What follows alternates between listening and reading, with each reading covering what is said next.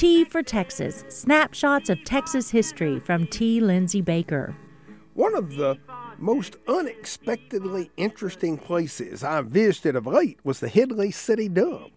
Now, this is not a sanitary landfill, it's a genuine old time dump ground. I went here to look for dreams. Hedley's one of the many little railroad towns sprinkled across West Texas. When you drive this part of the state, you see lots of them. It sprang up beside the Fort Worth and Denver Railroad in Donley County in 1907. I've especially enjoyed tramping through the Hedley dump.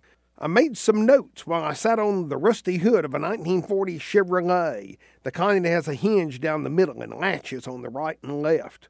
Cocked at odd angles around me are white enamel cabinets of stoves and refrigerators.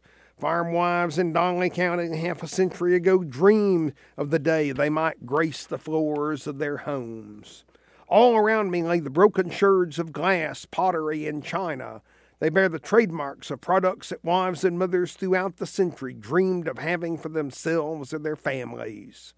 Noxzema, milk of magnesia, Pond's cold cream, St. Joseph aspirin for children. Here in the Hedley dump, my only living company is cottontails and meadowlarks, but I keep returning to walk around the knee deep weeds next to the railroad tracks keep returning to the place where the dreams of the past can be found.